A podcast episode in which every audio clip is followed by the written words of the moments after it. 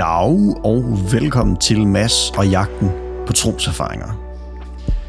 I dag der er jeg taget ud for at snakke med Christian Majdal, som er tidligere folketingspolitiker og tidligere øh, formand for Folketinget også. Vi sad og øh, snakkede i hans, faktisk ude i hans have, i øh, tæt på Lykstør, oppe i Nordjylland, og øh, det var virkelig spændende. Han er øh, en lidt ældre herre end øh, de gæster, jeg plejer at have med. Men det gør også bare, at han har noget livserfaring at trække på, og, og et, et langt levet liv, som øh, der er kommet meget øh, visdom ud af. Vi snakkede om øh, både hans politiske karriere, og hvorfor han har truffet nogle af de valg, han har truffet, og hvilken rolle troen har spillet ind i det. Og så øh, snakker vi også lidt om salmer, øh, og så hører vi selvfølgelig øh, om, hvad han ville skrive en bog om, hvis han skulle det. Det var virkelig et uh, interessant afsnit, og uh, det var uh, på mere jysk, end det måske plejer at være, uh, men dog stadig forståeligt til alle københavnerne derude. Ja, jeg vil bare sige, at uh, ja, tak fordi I lyttede med, og tak til Samuel Byg for at klippe og mixe afsnittene, og her er Christian Majdal.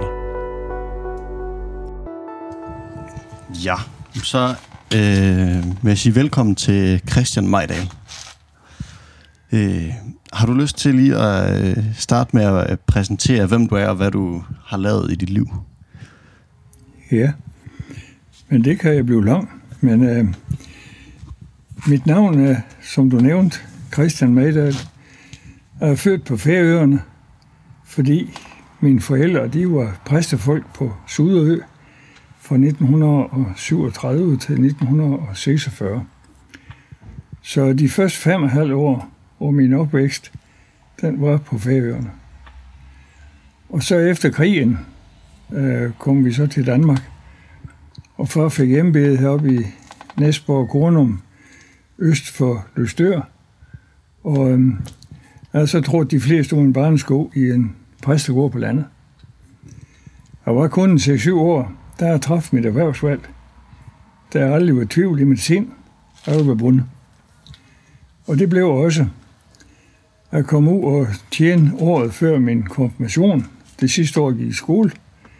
Og, øhm, og så har jeg haft skiftende pladser på, på landet, hvor på efterskole i Nørre Nissum, hvor soldat, øh, og var på landbrugsskole i Hammerum.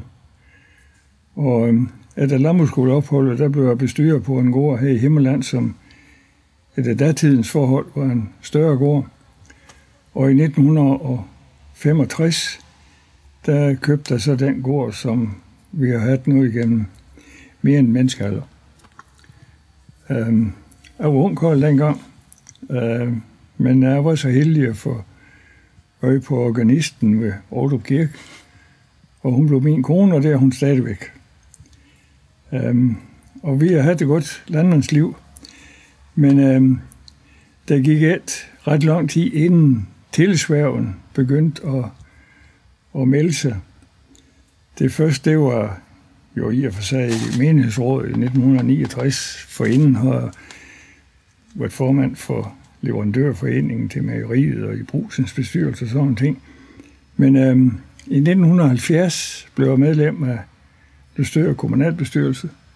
Det var der ved kommunalreformen i 1970, der reducerede øh, landets kommuner fra over 1000 til 277. Og øhm, i 74, der blev jeg borgmester. Baggrunden for det var egentlig lidt trist, fordi det var fordi borgmesteren, som var blevet genvalgt ved valget i 74, han blev syg og dør fire uger inde i perioden. Og så skulle vi have valgt en ny borgmester, og det faldt så i min lod og afløse ham. Jeg var yngste mand på hullet og blev i øvrigt også landets yngste borgmester på det tidspunkt.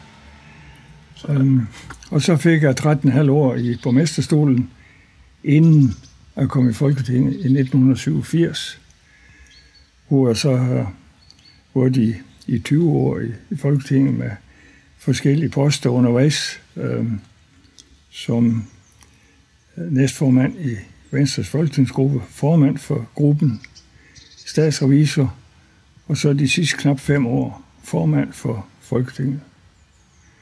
Så det er sådan i telegramstil øh, mit øh, liv fra det begyndte på Færøerne og så ind til 2007 i november, hvor det så sluttede i Folketinget, fordi jeg stillede op igen. Og så har jeg brugt de følgende år øh, til at, i hvert fald fra 2008 til 15, der har jeg holdt øh, godt og vel 1000 foredrag rundt om i landet for at fortælle om demokratiet og livet på Christiansborg. Og øh, nu nyder jeg så pensionisttilværelsen herhjemme sammen med Eva. Og så har jeg sådan en skånelig op i kostallen hver morgen. Det er sådan en, en form for alderdomsomsorg, at jeg får lov til at gå der halvanden time og øhm, gøre lidt nyt, få lidt motion, og så stadigvæk have kontakt til det erhverv, der var mit engang. Så øhm, sådan er, sådan er vores tilværelse øh, strikket sammen, og nu er det så lige nu helt specielt, fordi vi er i den der coronasituation, som gør, at vi kan deltage i, i ret møg. Og den simple grund, at det meste er aflyst. Ja. Og ellers så har vi jo boldt os i lokalsamfundet med de aktiviteter, der er, når jeg kan se for innovation i, i Løstør, missionshuset, og øhm, um, har sådan forskellige småjob. Så det er, det er sådan, som nævnt i telegramstil, uh, mit, mit livsforløb. Ja, dejligt. Jeg har lyst til at starte med at tage det tilbage til før din hvad skal man sige, politiske øh, karriere, og, øh, og starte med at spørge, øh, hvornår begyndte du at tro på Gud, og hvornår begyndte det med at være kristen? Det er så privilegeret, og det er jeg haft med fra min barndom, fra mit hjem. Der var jo, der var jo ingen tvivl om, at uh, vi gik i kirke om søndagen, uh, i hvert fald de fleste søndage. Far var der jo hver søndag, fordi han var præst. Uh, og så var der søndagsskole. Og da jeg blev lidt ældre, så var det jo K5K, som holdt ungdomsmøder, og hvor jeg deltog i, i det. Så på, på den måde, der har kristendommen jo været en integreret del af min opvækst, af min ungdom, og også senere i min aktive tilværelse. Øhm, og der har jeg hvilet i troen på, at vi har en nådig Gud, at vi øhm, at vi kan få syndsforladelse for de ting, vi gør, som er, som de skal være. Og det er det mest jo, når vi sådan måler os, at uh, den målestok, som man bruger i kristendommen. Men øhm, for mig, og så er jeg så været så heldig at få en ægtefælde, der har den samme baggrund. Og vi har så også forsøgt at give det videre til vores børn. Så at øhm, det er været en, en fast bestanddel i, i vores hjem, at vi har holdt morgenandagt, at vi har sunget, at vi har læst i Bibelen, øh, og at vi har søgt øh, de møder, som, som var i, i kristen sammenhæng. Øh, og så har vi jo forsøgt også at være en del af menighedens fællesskab.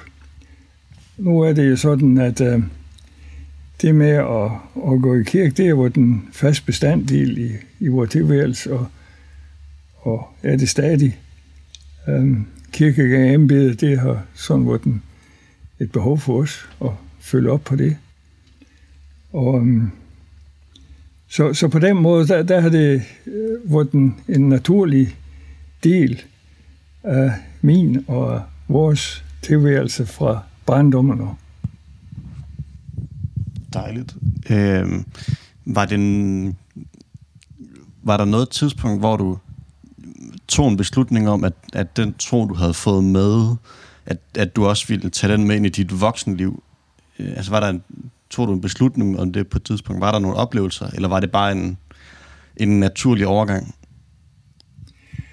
Nu har jeg jo været øh, med til at aktiv i en masse beslutninger i min tid. Men det her, det har aldrig beroet på en konkret beslutning. Det har beroet på som en, en naturlig forsættelse, og det, som jeg har oplevet og var opdraget til i min barndom. Så på den måde, så er det jo, jeg kan sætte nogle datoer på, eller som nogen kan, øhm, hvor det betød mere for dem, end, end det gjorde tidligere. For mig der er det jo sådan en, en jævn overgang. Øhm, og derfor, derfor er det jo ingen, ingen øh, bestemt begivenhed eller, eller dato, som er skældsættende i den forbindelse. Okay. Øh, tør til øh, at, at spørge, øh, hvorfor valgte du så at gå ind i politik? Og altså man kan sige, første omgang kommunalbestyrelsen. Hvorfor valgte du at, at blive engageret i det? Jamen, i, fra begyndelsen, der beroede det jo egentlig på en aktiv beslutning eller handling fra min side.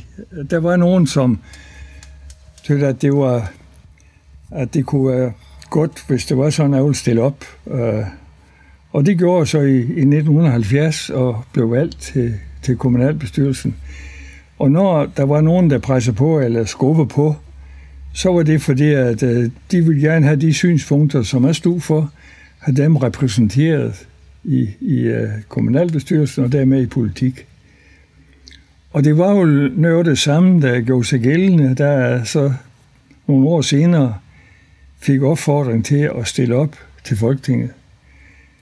I første omgang, der så jeg så nej tak, det var i 1978. Der så jeg nej tak, og det var da med den begrundelse, at vi har jo små børn, og, og det var svært at få de til at, ting til at hænge sammen.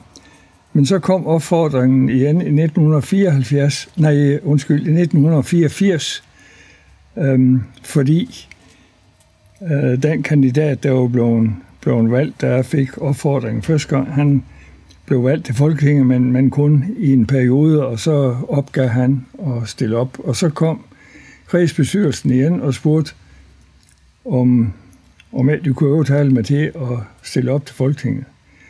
Og det så så ja til på det tidspunkt, og blev valgt ved det næstfølgende folketingsvalg i 1987.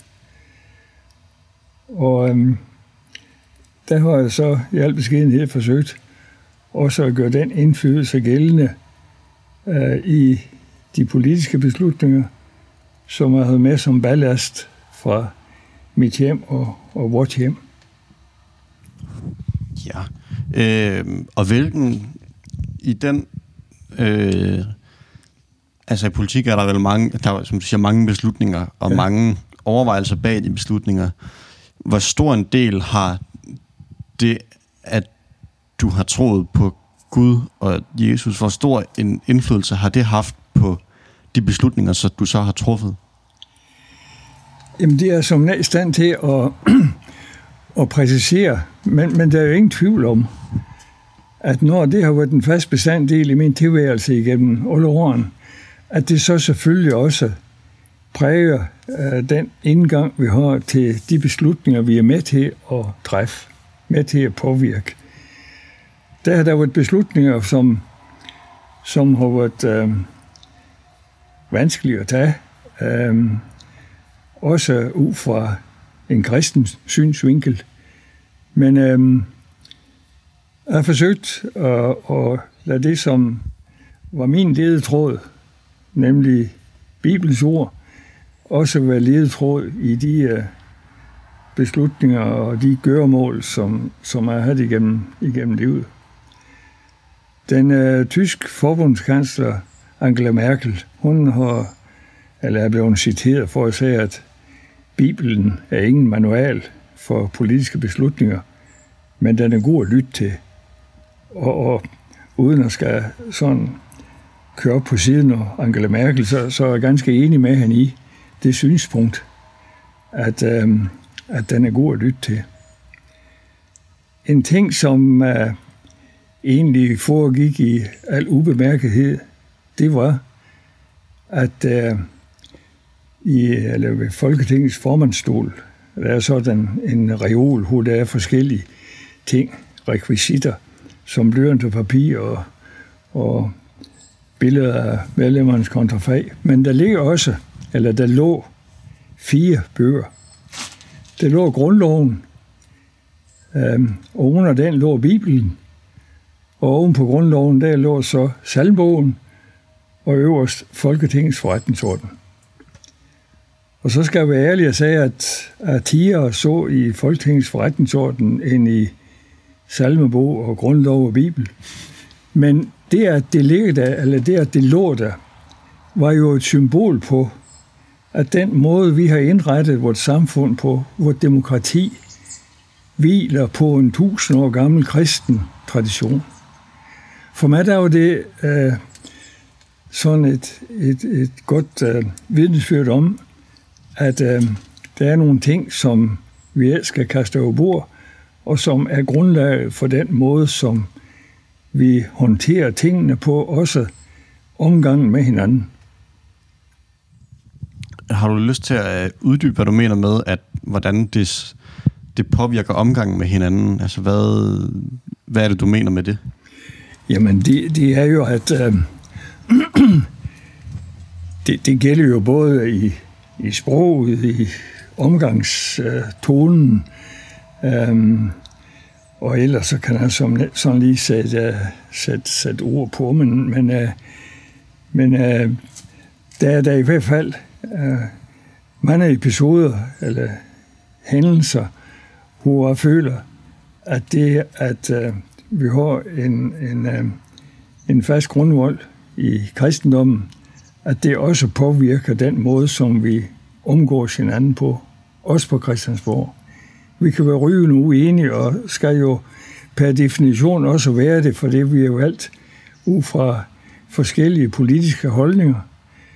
Men øhm, kammeratskabet eller respekten for hinanden, øh, den, øh, den er der jo uanset partifarve, uanset politisk tilhørsforhold. Så respekterer vi hinanden for det, som vi står for hver især. Øh, og det har været en af de gode oplevelser på, på Christiansborg. Og det føler jeg i hvert fald også, at det har sine rødder i øh, kristendommen, i den måde, som vi har indrettet vores samfund på. Spændende. Øh, har du nogen, eller har du haft nogen helte, eller sådan forbilleder, som du har øh, kigget hen mod, som, som har formet den måde, du, øh, du har lavet dit liv på? Nej, det er i hvert fald i stand til at sætte navn på.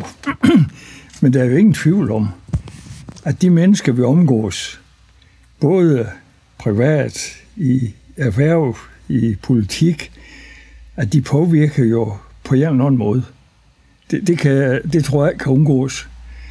Øhm, tilsvarende, der var måske også i al beskedenhed været med til at påvirke nogen. Vi, vi påvirker jo hinanden, øh, når vi omgås, når vi diskuterer tingene, når vi samtaler om tingene. Og på den måde, så er jeg selvfølgelig også under påvirkning for de ting, som jeg har haft med at gøre. Det, det er der ingen tvivl om. Selvom at, øh, jeg ikke kan sige præcis hvem og hvordan. Øh, men, men selvfølgelig bliver vi påvirket af det, som vi har med at gøre. Um, og, og det er jo så også blevet undervejs, det er jeg slet ingen tvivl om. Men øh, sådan lige frem, forbilleder, uh, det kan jeg sige, at, at jeg har haft, at jeg kan sætte øh, uh, personen navn på. Der er rigtig mange mennesker, både i erhvervsliv, i omgangskreds, i politik, som har et stor respekt for, for det, de stod for, også i de tilfælde, hvor er uenige med dem. Ja. Øh, du har jo... Øh, altså nu har du ja, siddet på Christiansborg også som, især som formand vel mødt nogle altså, ganske vigtige mennesker. Har du nogensinde, eller hvor ofte har du snakket med, øh, med tro, øh, eller om tro, med, altså, med folk på Christiansborg eller andre politikere, eller fra, ja, både i partiet, men også udenfor? Altså i forbindelse med den periode, hvor jeg var folketingsformand, der mødte jeg jo mange, og de der kendte, kendte fra medierne, øh, som kom på besøg, eller hun er jo på besøg ude i den store verden. Altså Nelson Mandela, øh, præsident Bush og, og hvad de ellers hed, øh, formanden for den kinesiske, for, kinesiske folkekongres og så videre. Masser af mennesker der. Men i de sammenhænge, der er det sjældent, at samtalen har drejet sig om, om tro. Øhm, mit handicap i den forbindelse, når det drejer sig om samtale med, med nogen, der snakker åndsprog end mit, øhm, det har jo været, at, at der er alt dus med, med fremmedsprog. Nej. Og derfor har det jo været igennem tolk. Og det fungerer jo godt nok, men det gør jo også, at samtalen bliver mere formel øh, den bliver aldrig det samme som, når vi nu siger snakker øh, to øh, mand, øh, ansigt til ansigt. Så i de sammenhæng, der er det sjældent, at der har været samtale om tro. Vi har jo samtidig strejfet det med, med, med kristendommen, det som øh, Danmark står for som, som nation, øh, eller det, som vi kalder et gammelt kristent land osv., men, men aldrig sådan på det personlige plan. Derimod på Christiansborg, der har det jo mange gange været uh, mulighed for at snakke også om tro uh, i forskellige sammenhænge. Ikke nødvendigvis, ikke nødvendigvis en, en lang prædiken, men der er ingen, tror jeg, dem, som er jo tæt på der var de tvivl om, uh, hvor havde mit afsæt.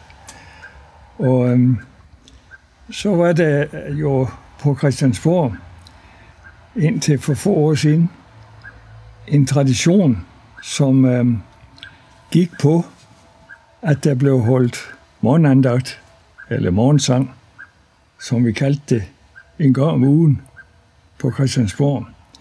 Det var den gamle, gamle tradition, som blev afbrudt i 1973 ved jordskredsvalget, fordi der var nogen, der ville påtage sig og føre det videre, eller havde mulighed for, eller hvad nu grunden var. Men da Flemming Kofod Svendsen kom i Folketinget i 1984, der genoptog han traditionen. Og da han gik ud af Folketinget i 1994, der følte jeg, at det kunne være min opgave at føre den tradition videre. Og det har så gjort i de 13 år, der gik fra 1994 til valget i november 2007. Det foregik på den måde, at når der har været folketingsvalg, eller ved hvert folketingsårs begyndelse, så sendte jeg brev rundt til mine 178 kolleger og inviterede dem til morgensang. Og skrev også i invitationen, hvordan det foregik, så ingen blev taget på et forkert ben. Vi begyndte med en morgensalme eller en lovsang af salmbogen. Så læste jeg af de bønder, der stod bag i salmbogen. Der står i øvrigt mange gode ting bag i vores salmbog. Og så læste vi på skift den kommende søndags prædiketekst. Og den fik vi så mange gange en god samtale om.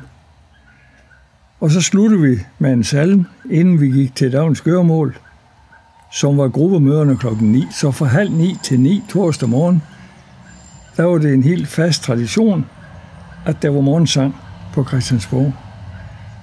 Og det var åbent for, for alle. Um, det at de 178 kolleger, de fik en invitation, gjorde jo, at de vidste, at de var velkommen. Det stod på Folketingets opslagstavle, at det var og så var lokalet, det var i, så hvem som helst kunne jo møde op. Der var en 20-25 stykker, som stod på min liste der, og de fik invitation så hver uge som reminder. Og så kom der 10, 12, 15 stykker, lidt afhængig af travlhed i huset. Og der kunne vi jo dels i det forum snakke kristendom og tro i relation til, til teksten, øh, søndagens øh, prædiketekst men også det, at vi kom sammen i den sammenhæng, gjorde jo, at vi måske lettere kom ind på liv og hinanden øhm, i forskellige sammenhænge, når vi mødtes på Christiansborg, og også derfor kunne, øhm, kunne dele det fællesskab øh, og, og de synspunkter, som det fællesskab øh, kom til at give udtryk for øh, undervejs. For mig der var det en god oplevelse, og den tilkendegivelse har jeg også fået fra de af mine kollegaer, eller mange af dem, som var med øh, til det. Men øh, det var ikke for at, at skilte med, men det var jo for at, at prøve også at lade det være en integreret del af det travle politiske liv, som det er på Christiansborg. At der også skulle være plads til en morgensang en gang om ugen. Dejligt. Øhm, jeg synes, det er, øh, er altså interessant både, at du, at, at du så prioriterede det som en gang om ugen, men også at du nævner, at I, at I hver morgen nu har en morgenandagt. Var det ikke korrekt? Ja. ja. Øhm, hvorfor er det vigtigt at prioritere? Jeg synes, det er vigtigt, at vi hver dag lægger dagen i Guds hånd. Og når vi så kommer til, til aften, inden vi går til ro, så også at sige tak for den dag, der er gået. Det giver sådan en, en fast ramme om tilværelsen, og det giver en tryghed i hverdagen og i hverdagens forskellige gørmål, som undervejs har været broget og nogle gange besværlige. Øhm, men det, at øh, vi fra morgenstunden har lagt dagen i Guds hånd, så har vi også, når, når dagen var gået, kunne sige tak for den. Og så opstår der jo mange situationer, hvor man ikke nødvendigvis beder, men sender et suk, øh, som jo for i mange situationer er det samme som en bøn. Øhm, og, og på den måde, så giver det jo en tryghed at vide, at vi er, er alene. Kan du prøve at uddybe, hvad du mener med, at en suk lige så godt, er, eller en, et, et suk, er det samme som en bøn, eller kan være det? Jo, det kan det jo, fordi vi, vi, vi er i livets mange gørmål, der opstår der jo tit situationer, hvor man sagde til sig selv, det her, det, det magter du simpelthen ikke. Øhm, og så er det jo nærliggende med min baggrund, at man så sender et suk opad og siger til, til Jesus, det her, det må du hjælpe med. Så, så det er det, der ligger i, i det der med øh, sukket, øh, skråstreg, bønden, øh, uøver det faste ritual med, at vi morgen og aften øh, lægger dagen i Guds hånd og, og sagde tak for ham. Der opstår jo mange situationer i, i løbet og, og dagen, hvor vi må erkende, at øh, det her, det magter vi jo gerne nogen grund af selv. Øh, der må være en, der hjælper os. Det har for mig at give en, en tryghed i tilværelsen og i de opgaver, som nu er blevet hentet med, og som jeg har forsøgt at bestride på, på den måde, som jeg nu kunne. I hvert fald gøre så godt, som jeg kunne. Dejligt. Øhm, hvad betyder Bibelen for dig? Hvad betyder det at læse Bibelen for dig og dit liv, og hvad, ja, hvad, hvad betyder det for dig? Jamen, det betyder jo, at uh, det, som, det, som står i Bibelen, det er jo Guds ord. Altså, det er skrevet af mennesker, med alle de fejl, som mennesker nogle gange uh, øh, indeholder. Uh, det er skrevet på afstand. Uh, hukommelsen kan spille der med pus, dem der har skrevet. Men på den måde, så er det jo en ledetråd, og har været en ledetråd i mit liv. Så er der nogle ting i det gamle testamente, som er utrolig svære at hamle op med. Lige i tiden, der læser vi, at øh, der af Bibelselskabets læseplan, bibellæseplan i Amirs bog, og der er jo mange dramatiske ting, uh, udover de forskrækkelige navne, der, der står på, som er svære at, at udtale, så, så er det jo mange begivenheder der, hvor det er svært, der taler. Helt anderledes er det jo, når vi kommer til det nye testamente, hvor det er i vid udstrækning Jesu ord, der gennemsyrer det hele. Dels i fortællingerne, lidelserne, dels i brevene, som jo refererer til det indtryk, øh, brevskribenten har fået at møde Jesus. Øh, Paulus, Peter, Jakob, var de her alle sammen. Øh, på den måde så er der jo rigtig mange steder i Bibelen, som helt tydeligt kan være ledetråden for et kristent menneske i et kristent menneskes mange forskellige gøremål. Så derfor har Bibelen en, en stor betydning øh, for mig. Velvidende, at der er nogle ting, som man helt ærligt må, må springe lidt hen over. Og det er især nogle af de passager i det gamle testament. Ja.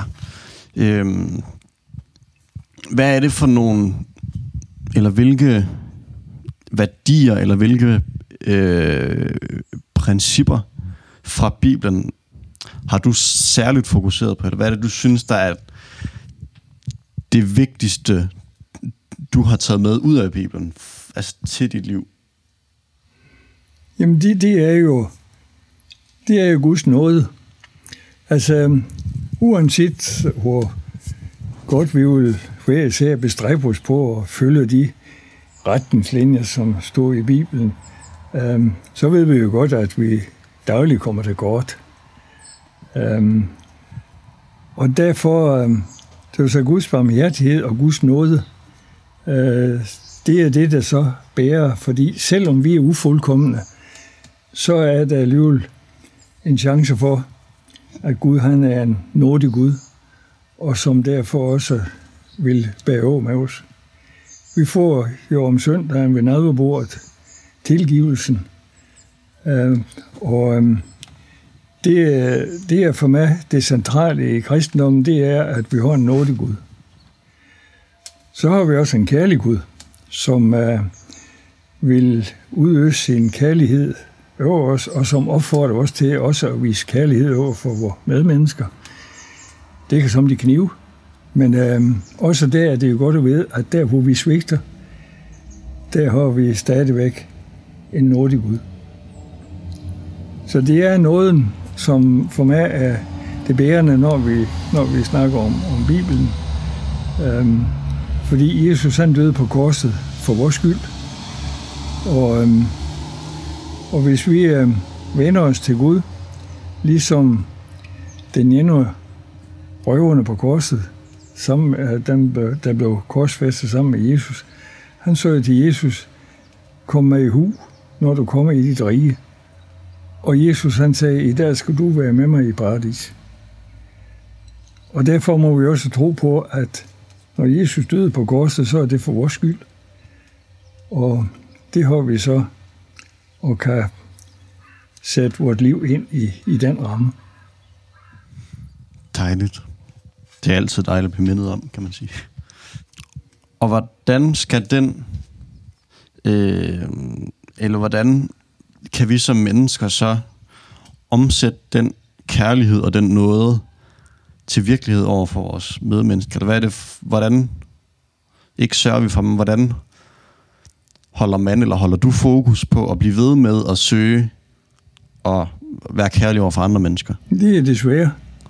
Det er jo der, at vi mange gange dagligt også svigter, bevidst eller ubevidst.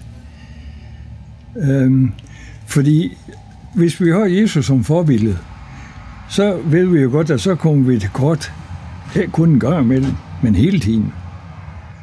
Øhm, men som jeg så før, så kan vi jo hele troen på, at selvom vi kommer til kort, selvom vi kan leve op til det, som vi burde leve op til, så har vi jo stadigvæk en nådig Gud. Så øhm, på den måde, så er jeg i ro med, at, at sådan er det. Øhm, det at synde, det er jo at vende Gud ryggen. Og øhm, derfor sætter jeg jo et øh, ord på det der med at, at synde. Men, men øh, ved at vende Gud ryggen, så synder vi. Og det øh, skal vi så være til at passe på, at vi gør det. Men øh, det kommer vi også til, bevidst eller ubevidst, i mange af livs sammenhæng, og gør det. Ja. Øh, så har jeg lyst til at spørge, øh, nu er du ved at, øh, hvordan skal man formulere det på? Du er ved at være en ældre herre. Det kan jeg løbe fra. Nej. Øh, stadig frisk, øh, men nu har det... Ja. Øh, tænker du nogensinde på døden? Ja, det gør jeg da. Det snakker vi jævnligt om herhjemme. Øhm, hvad, hvad vi, hvordan vi skal forholde os til den. Dels det rent praktiske. Øhm, jeg har en tro på, at det er EU, der bliver den ældste hos. Øhm, og det til ret lægger tingene ad, at øhm, der er nogle ting, der er nedfældet. Den, der var faldet væk, så er der nogen, der kan, der kan tage over. Så altså, de rent praktiske ting, dem snakker vi som til hjemmet. Og det skal nok vise at vi forsømmer nogen, men, men uh, i hvert fald så, så prøver vi at være, være fortrolige med det, at vi ikke kan blive her altid. Og i relation til kristendommen, der ved vi jo, at den dag, vi blev kaldt hjem til Jesus, der øh, er det forbi hernede. Men vi kan leve os til det, der venter på en anden side. Vi ved, hvad det er. Men øh, vi tror i hvert fald, det er betydeligt bedre end det, vi oplever her. Så det er helt i ro med, og det er så let at sige at snakke om, når man har godt og godt helbred og rask og en god familie omkring sig og sådan nogle ting. Det ved jeg godt. Det er sværere den dag, man lever på dødslaget. Men jeg håber, at når den dag kommer, at der så også kan hvile i troen på den frelser, som har tilkendegivet, at han også er frelser for mig. Dejligt.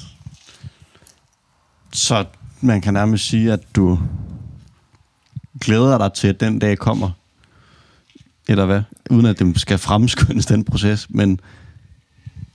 Altså, glæder mig til, det, det er måske så meget igen, fordi her nu, der tog jeg jo, at, at der har så meget at være her for. Ja. Uh, en stor og en god familie med, med fire børn og fire svigerbørn og 13 børnebørn og en ægtefælle og en stor berøringsflade med en hel masse mennesker. Så derfor føler jeg jo slet, at, øh, at det her, det burde have en. Men det, det, det får jo anden gang. Og øhm, så kan jeg godt glemme på den måde, at der finder trøst og hvile i, at når så den dag kommer, så er det Jesus, der tager over. Bum. Har du nogensinde snakket med dronningen om tro?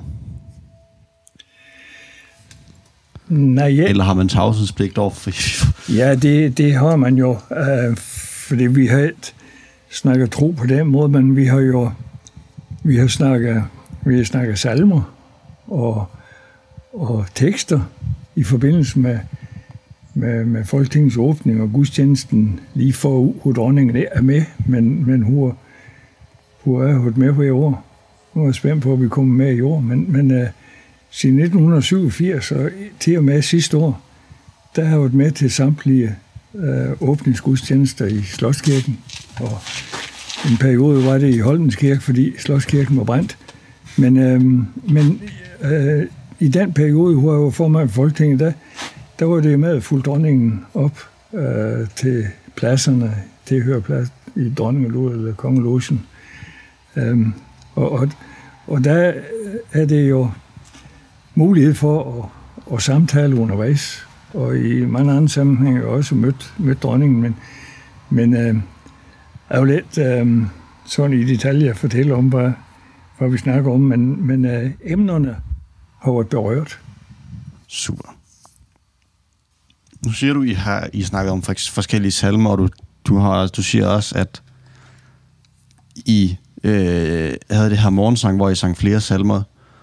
Øh, har du en favoritsalme? Ja, altså det er jo, det er jo svært, for salmbogen er jo fuld og favoritsalmer. Ja. Og det er højskolesangbogen for den sags skyld også med nødvendigvis salmer, men, men så sange. Vi har jo en sang- og salmeskat i Danmark uden lige. Øhm, og det,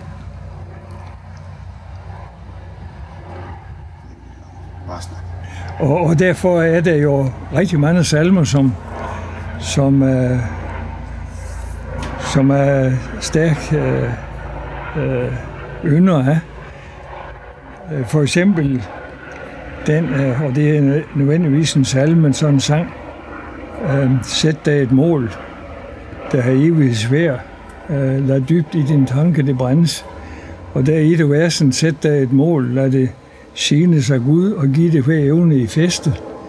Så nogle, øh, nogle sange, øh, dem sætter jeg stor pris på at citere tit fra den. Med hensyn til salmerne, der er der jo den, som K.L. Åstrup havde med fra Sverige i 1945. Øh, du gør mig jo herren lod din jord. Det sidste vers i den salme er jo egentlig en bøn. Øh, så lær mig der herre dig til behag, jeg bruger det pund, mig blev givet. At fylde med hederligt virke min dag, at hjælpe og værne om den, der er svag. At elske de der i af livet. Og giv mig til sidst et navn, Herre Krist, som er i din livsbog indskrevet. Og sådan er der jo et væld af salmer i salmebogen, som, som når vi kommer til dem, øh, så sagde det jo sådan noget, og som vi på den måde med salmedigterens hjælp kan give udtryk for nogle ting. Så der er en righoldig skat af salmer i vores salmebog. Dejligt. Kan du... Fordi jeg har en, en idé om, at, øh, at min generation, det er i hvert fald lige for mig selv, der fylder salmerne ikke ret meget. Øhm, har du ikke lyst til at bare nævne nogle flere eksempler på salmer, der har betydet noget for dig? Jamen, det er jo... Altså, der er jo mange, kan man lyder det til, men i hvert fald bare... Det, det er det jo, altså... Ja, øhm, ja, herrens hænder, når der er en gry i øst, og når når, når dagen er gået. så der er fire værsteder, der, der, fortæller om, om de der, og det sidste, det er jo, når livet det slutter. Øh, og på den måde er det jo, er der jo rigtig mange salmer, uden at sådan lige kan sætte ord på, men det er jo morgensalmer, aftensalmer, salmer om, om tro, øhm, som øh, er livsbekræftende, og som, som man kan bruge for at udtrykke det, som man måske selv har ord for at udtrykke. Øhm, ja. Men det har du måske nok ret i, at salmerne betyder det samme for din generation, som de gør for min generation. Vi lærte jo salmvers i skolen. Det var en fast bestanddel at hver morgen, der har vi bibelhistorie og salmvers. Vi gik i skole seks dage om ugen. Um, og så var der en, en periode, hvor, hvor det var, men det blev lidt for, for kompliceret, men, men hvor de store, de gik fire dage om vinteren og to dage om sommeren og modsat. Uh, men, uh, men vi havde jo, vi havde jo salmvers og bibelhistorie. Det begyndte vi hver dag med i skolen, og så de andre fag. Og så havde vi jo, og det var der plads til skoleskemaer som andre, og de fag, som man har i dag i skolen. Det kan så være savn, men, men øh, det forsøgte jeg så råde mod på på efterskole og, og brevskole, sådan uh, aftenskole. Men, øh, men på den måde, der har salmerne, man har de salmer, som vi synger, også i kirken og sådan, dem, dem kan jeg jo mere eller mindre uden af, øh, fordi vi hørte dem som salmevers dengang, så de siger jo, de siger jo et eller andet sted i, i hovedet. Um, så derfor er det jo min generation og din generation, at, kan jeg godt forstå, at der kan være en forskel øh, på det med at forholde sig til, til salmerne. Nu kommer der jo mange nye salmer. Øhm, også flere end dem, der står i salmbogen. Der er tillæg med 100 salmer. Mange gode nye salmer. Fordi der er nogle salmedigtere nu, der taler mere ind i et nutidigt sprog, øh, og som derfor måske er lettere at til sig, fordi de forholder sig til menneskelivet, som det er nu, i forhold til nogle af de salmer i salmbogen, som er, er gamle, endda flere hundrede år gamle, men jo som stadigvæk har en aktualitet. Altså Luther, han skrev jo salmer der omkring år 1500, som stadigvæk står i salmbogen, og som bruges. Ja. Vi snakkede om Bibelen før, så jeg har lyst til at øh, spørge om lidt det samme. Har du så nogen favorit eller yndlingsbibelvers, som du vender tilbage til, der har haft en særlig betydning? Ja, det, det har jeg for så vidt, fordi det ord, som jeg fik til min konfirmation, det står i salme 31, vers 15 og 16. Her jeg stoler på dig. Jeg siger, du er min Gud. Mine tider er i din hånd. Det vers, det blev også brugt til vores bryllup. Det var min far, der videde os, og han brugte det vers som udgangspunkt for bryllupstalen. Og øhm, det har vi jo vendt tilbage til flere gange. Vort livsløb, eller vores tider, er i Guds hånd. Så det, det vers, det, det, og det er selvfølgelig fordi, der er jo masser af andre øh, vers i Bibelen, som man kunne trække frem og, og sige, det har også en betydning. Men det her, det fik så en særlig betydning for mig, for det var, fordi det var mit konfirmationsord, og som blev genbrugt, da vi blev videt i Aarhus Kirke i 1967. Dejligt. Jeg tror, det måske sidste spørgsmål, det er et, øh, et fast tilbagevendende spørgsmål, som jeg stiller til, eller ikke til alle gæster, men det er fordi, det er for nylig, jeg har fundet på det. Øh, men hvis du nu skulle skrive en bog i der skulle udgives om et år, eller noget af den sted. Altså, lege den lege, at hvis du skulle skrive en bog, hvad skulle den så handle om? Ja, nu blev det jo skrevet et utal af erindringer. Og øhm, det har afholdt mig fra, fordi øh, mange af de erindringer, som vi oplever, de er ganske spændende, men, men mange af dem, det bliver jeg, og jeg, og jeg. Derimod har jeg gjort det, at øh, jeg har samlet en masse klip sammen i tidens løb, som jeg nu har sat ind i forløbet 25 skrækbøger. Og der er det jo nogle andre, der gengiver min fejl og mangler og succeser, hvis der var sådan nogen imellem. Og det har så, dem har jeg så til eftertiden, at så kan de jo, hvis de har energi til og interesse i så kan de der finde ud af, hvad det er, at, at der sådan har, har bedrevet. Der er skrevet en, uh, en portrætbog om med for nogle år siden. Det var forlaget Son, der, der begav sig af med, med den opgave. Og den øh, gennemgår så mit liv øh, og, også nogle af de ting, som er håndteret med plus og minuser, som, som det nu er. Men øh, derfra og så til at give dig et konkret svar på, hvad jeg ville skrive, hvis jeg skulle skrive en bog. Øhm, jamen, det vil, det, det vil jo det vil, det vil komme til at handle lidt om folkestyret og den måde, som vi håndterer det på i relation til hinanden, med baggrund i det, som er en tusind år gammel tradition i Danmark, den er Bibelen. Men øh, jeg opgiver at skrive den bog. Det er også helt i orden. Øhm, ja. Så kan man sige, et sidste spørgsmål øh, tror jeg, hvad er det,